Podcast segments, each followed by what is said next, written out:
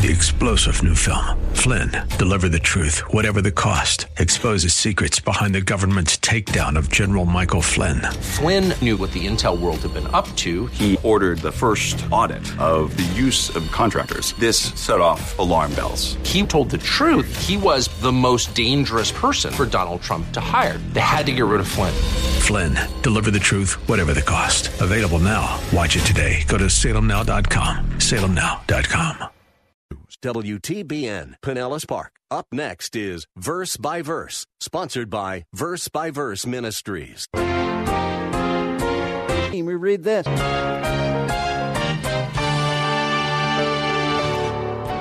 Reputable church people who thought they were Christians all along, but they weren't. And you know what? It never crossed their minds that they might not be saved.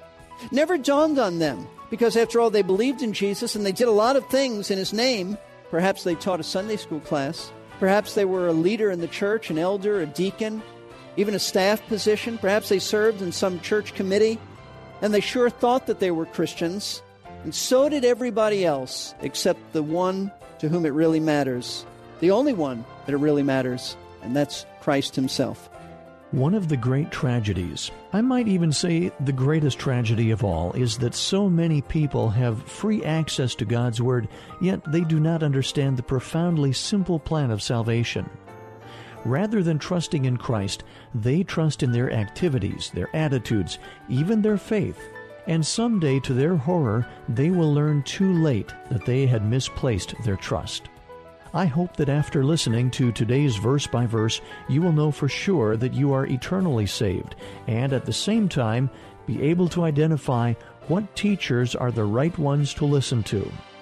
Verse by Verse is a daily Bible class of the air led by Pastor Steve Kreloff of Lakeside Community Chapel in Clearwater, Florida.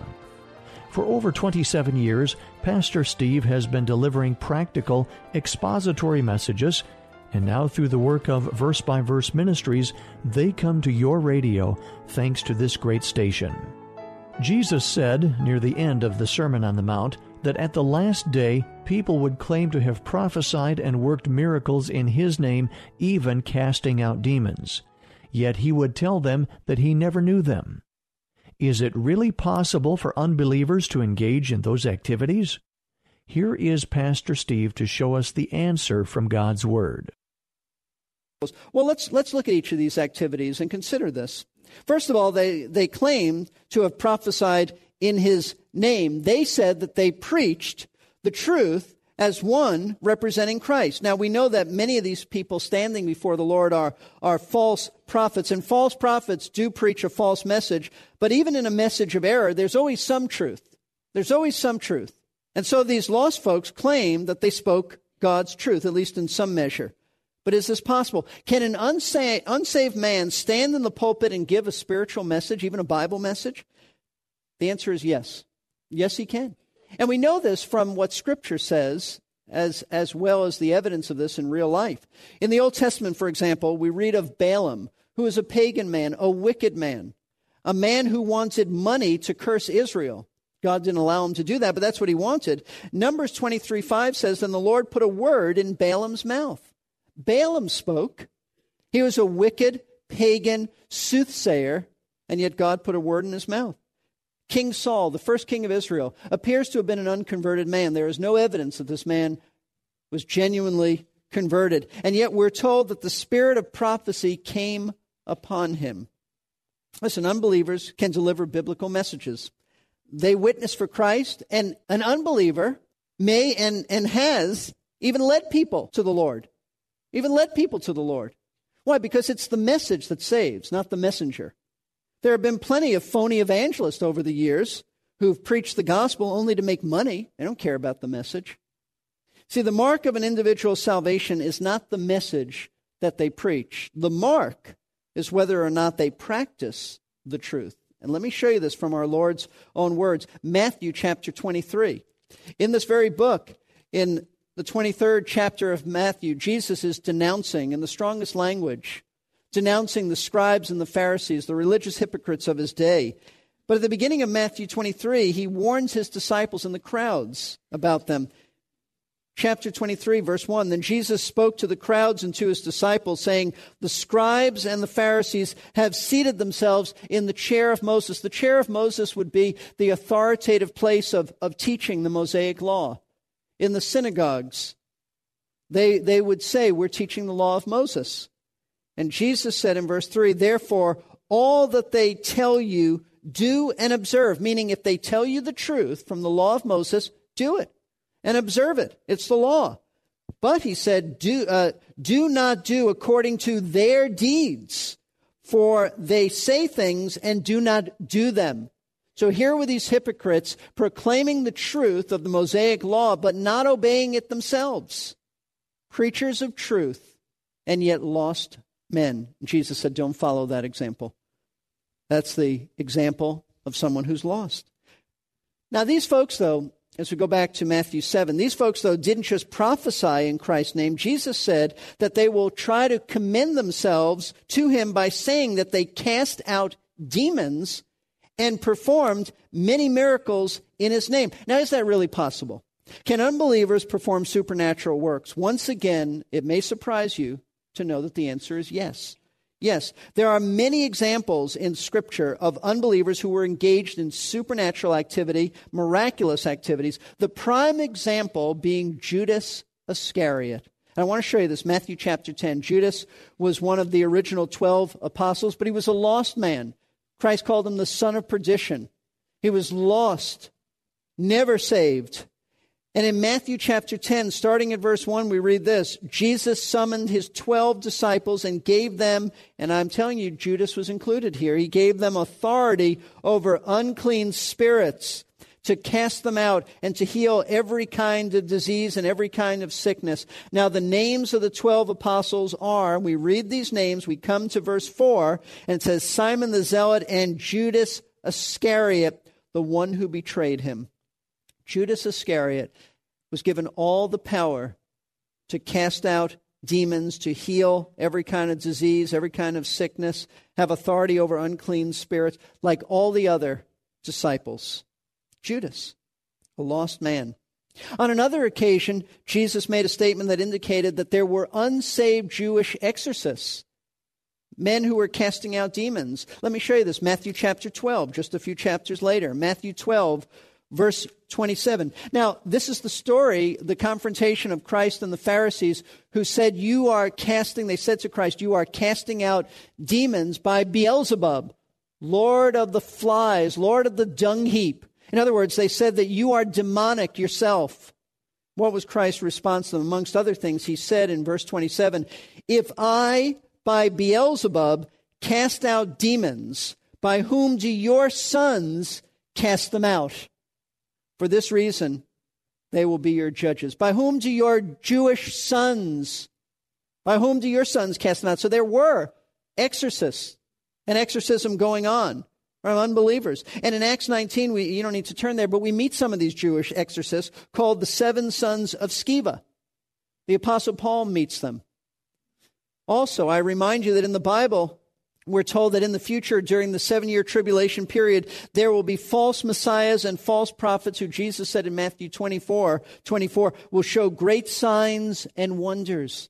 There'll be a rise in false messiahs, arise and false prophets, and they'll show great signs, they'll show great wonders to try to deceive people.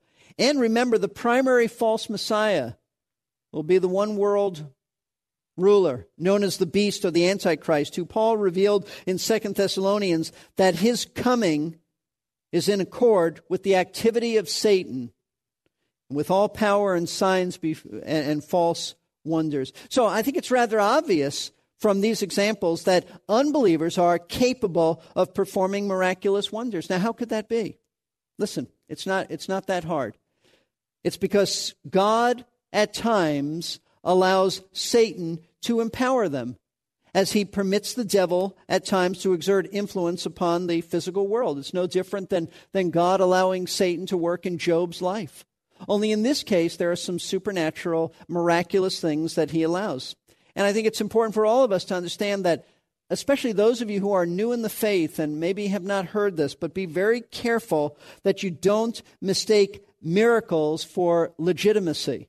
Just because somebody is capable of doing the miraculous doesn't mean that that individual is legitimate, that he's a, real man of God, that he's even saved. Be careful about all the claims amongst leaders in the charismatic movements of the many miracles that they've performed. No doubt, no doubt some of these miracles uh, are phony and are con jobs to make money and to try to give themselves legitimacy in the eyes of people. But this doesn't mean, it doesn't mean that, that all of those miracles aren't legitimate. They may very well be, but inspired by Satan, not by God. And these men are not necessarily legitimate men of God. Remember, Jesus will turn away on that day of judgment many who were involved in miraculous activities. So be very wise about that. It's very important for us not to be mesmerized by the supernatural and sensational. We can all be caught up in signs and wonders. And even the Lord's own disciples, there was a time in their lives when they got their, their eyes off of the real issues and were really caught up in this. Let me show you this. Luke chapter 10. This is the temptation we all face. And this is what's happened to many. They're, they're so absorbed in signs and wonders that that becomes everything. Notice this Luke chapter 10, beginning at verse 17. The 70, now it's expanded. It's beyond the 12. There are 70 disciples. The 70 returned with joy. They returned to the Lord who had sent them out, saying, Lord, even the demons are subject to us in your name. Now listen, listen to that. They're thrilled with that. They've gone out and they've never done anything like this before. Even the demons are subject to us in your name. And he said to them, I was watching Satan fall from heaven like lightning. Behold, I have given you authority to tread on serpents and scorpions and over all the power of the enemy, and nothing will injure you. Nevertheless, and this is a rebuke to them, do not rejoice in this, that the spirits are subject to you, but rejoice that your names are recorded in heaven. What a rebuke to them. These men were thrilled over the, over the ability that he had given them to do these miracles, and as a result, they're quite frankly filled with pride. Look at us. We say a word, and demons flee. But Jesus put the matter in perspective. He said, The thing that really should get you excited is not the sensational, but the fact that you're going to go to heaven. The fact that you're going to go to heaven. Folks, that's precisely what the Lord is saying in the, in the Sermon on the Mount. That there are some people who will say that they preached, they cast out demons, they did miracles, and they're still excluded from the kingdom because those things are not that important. What's the problem with these folks? The problem is that these folks were so caught up in the spectacular and that in the sensational, they looked upon Jesus not as a savior from sin, but as a wonder worker, as a healer. Listen, that is what's going on, not only in our country, but around the world, where people who are caught up in the charismatic movement tend to be so focused on the physical that they neglect the spiritual. The issue is not their sin, the issue is healing. The issue is the, the flesh. They've so focused on the physical, they fail to be concerned about their sin and being morally transformed by Christ. That's a foreign message. You don't hear them preaching that. What you do hear them preaching about is healing and money and, and living a better life here, better meaning financially better. Never have a moral transformation by Christ. And that's exactly what Jesus goes on to reveal about them as he gives a third characteristic of lost but religious individuals. They make an empty profession of faith in him. They rely upon their performance of religious works. And the third characteristic of these lost but religious folks is that they practice lawlessness. Verse 23.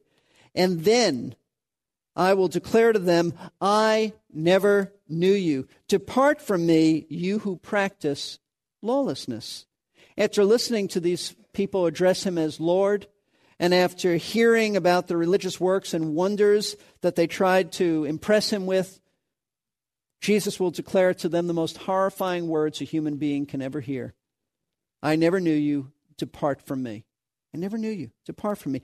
On the day of judgment, there will be many outstanding religious people who will hear those terrifying words. Reputable church people who thought they were Christians all along, but they weren't. And you know what? It never crossed their minds that they might not be saved. Never dawned on them because after all, they believed in Jesus and they did a lot of things in his name. And maybe, maybe they didn't cast out demons. Maybe they didn't do miracles. But Perhaps they taught a Sunday school class. Perhaps they were a leader in the church, an elder, a deacon, even a staff position. Perhaps they served in some church committee, and they sure thought that they were Christians. And so did everybody else, except the one to whom it really matters, the only one that it really matters, and that's Christ Himself. He wasn't fooled by this empty profession of faith or their religious works. And so He'll tell them He never knew, knew them. Now, what does that mean? Well, it can't mean they didn't know about them. Obviously, Christ knows everything and He knows everyone. In the Bible, the words to know was a very distinct Hebrew way of expressing a relationship of intimacy. For example, when the Old Testament refers to a husband being physically intimate with his wife, it often does with the words, he knew her, as in Adam knew his wife. It means that they were physically intimate. So, in Bible terminology, to know someone means you have a personal relationship with them. And that's the reason that Jesus will, will turn these people away from entering his kingdom. In spite of their correct belief in his deity and their impressive record of deeds done in his name, he says, I never had a personal relationship with you. We were strangers. You didn't know me. I didn't know you. They may have respected him, but they never bowed in repentance and submission to his lordship. And the proof of this was that their lifestyle was characterized by sinfulness, not obedience. That's why Jesus referred to them as those who practice lawlessness. Now, the key word here is practice lawlessness. Doesn't mean that they were unlawful just a little bit, it means their whole lives. To practice lawlessness refers to an uninterrupted, continuous pattern of habitual disobedience to the Word of God. In other words, these folks demonstrated total disobedience without any repentance by their continuous lack of submission to God's laws. And specifically, what laws is he referring to? Well, keep in mind the context. The moral laws that Christ has just finished explaining in the Sermon on the Mount. The Sermon on the Mount simply opens up to us the Old Testament moral laws, what God is really concerned about. Laws about anger, not just murder, but anger, hatred, not just adultery, but refraining from sexual fantasies. Not just saying you're honest, taking an oath, but inward integrity. Not, not simply loving those who you get along well with, but loving those who hate you. Forgiving others. Not trying to impress people with religious observances. See, these are the righteous laws and standards of, of His kingdom that believers strive to live by. And when they don't, and there's plenty of times that we don't, we repent. But unbelievers, and, and this is the point, unbelievers never repent. There's no repentance. They have no regard for what God has to say about the holy standards of righteousness. They may try to, they may try to appear upright and religious on the outside, but inwardly, they are continuously disobedient.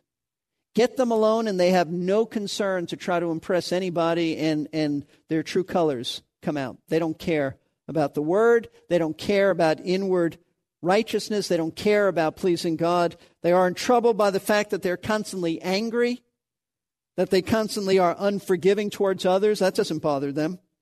It doesn't bother them that they have continuous inner sexual fantasies. It doesn't bother them. They don't repent over that. Or that they do things only to impress others. It never dawns on them that this is wrong. This is their way of life. And it doesn't bother them that they are proud and arrogant and self centered and without any genuine mercy and concern for other people. That's just the way of life. Doesn't bother them. They're not going to do anything about it. See, that was precisely our Lord's point in giving the entire Sermon on the Mount. If you look back at chapter 5, verse 20, which I believe is the key verse in the Sermon on the Mount, you'll, you'll see what this is all about. Jesus said, For I say to you, meaning you who claim to follow me, that unless your righteousness surpasses that of the scribes and Pharisees, he said, you will not enter the kingdom of heaven. The Pharisees and the scribes, they look good on the outside.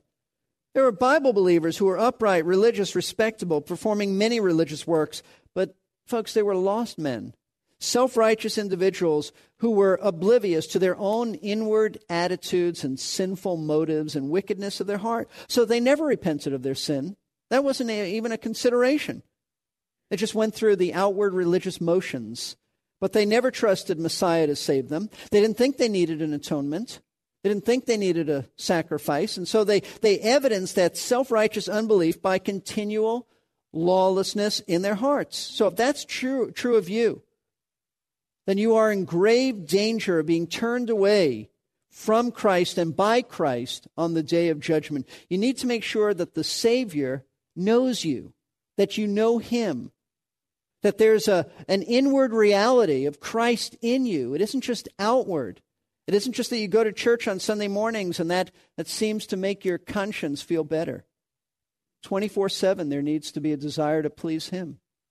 Charles Spurgeon, that great prince of preachers, thought it was very likely that on the day of judgment, the people will have words to say, he thought, not only to the Lord, but also to others.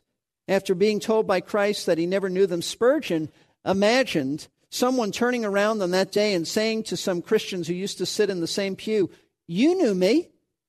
Yes, they'll reply, We knew you, but that's of no avail, for the Master did not know you. Then Spurgeon said, I can picture some of you crying out to your minister, Pastor, did not you know us? Surely you recollect what we used to do. Spurgeon asked, What can he reply? Ah, yes, sorrowfully do I own that I know you, but I cannot help you. It is only Christ knowing you that can be of any avail to you now. Don't be deceived. Don't let others deceive you. Don't be deceived yourself. If you really know Him, you will evidence that by being obedient to His word. If not, then you need to repent, fall upon Him for His mercy and forgiveness through His atoning work on the cross. Let's bow for prayer. These are sobering words, and it ought to put a holy fear into your heart. Each of us ought to cry out and say, Lord, examine my heart. Is this, is this true of me? Do I really know you, or, am I, or have I been deceived?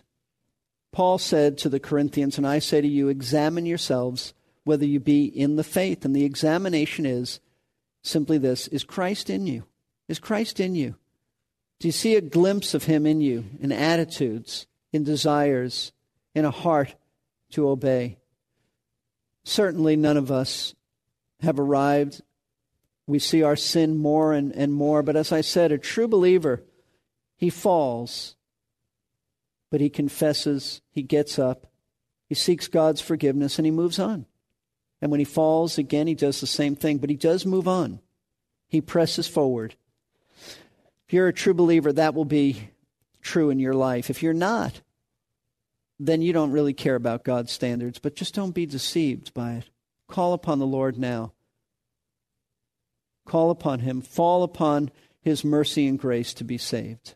Don't let your pride, because others have always thought you were Christians, don't let your pride stand in the way. It's too important. Father, thank you for these very blunt words that the Lord Jesus gave.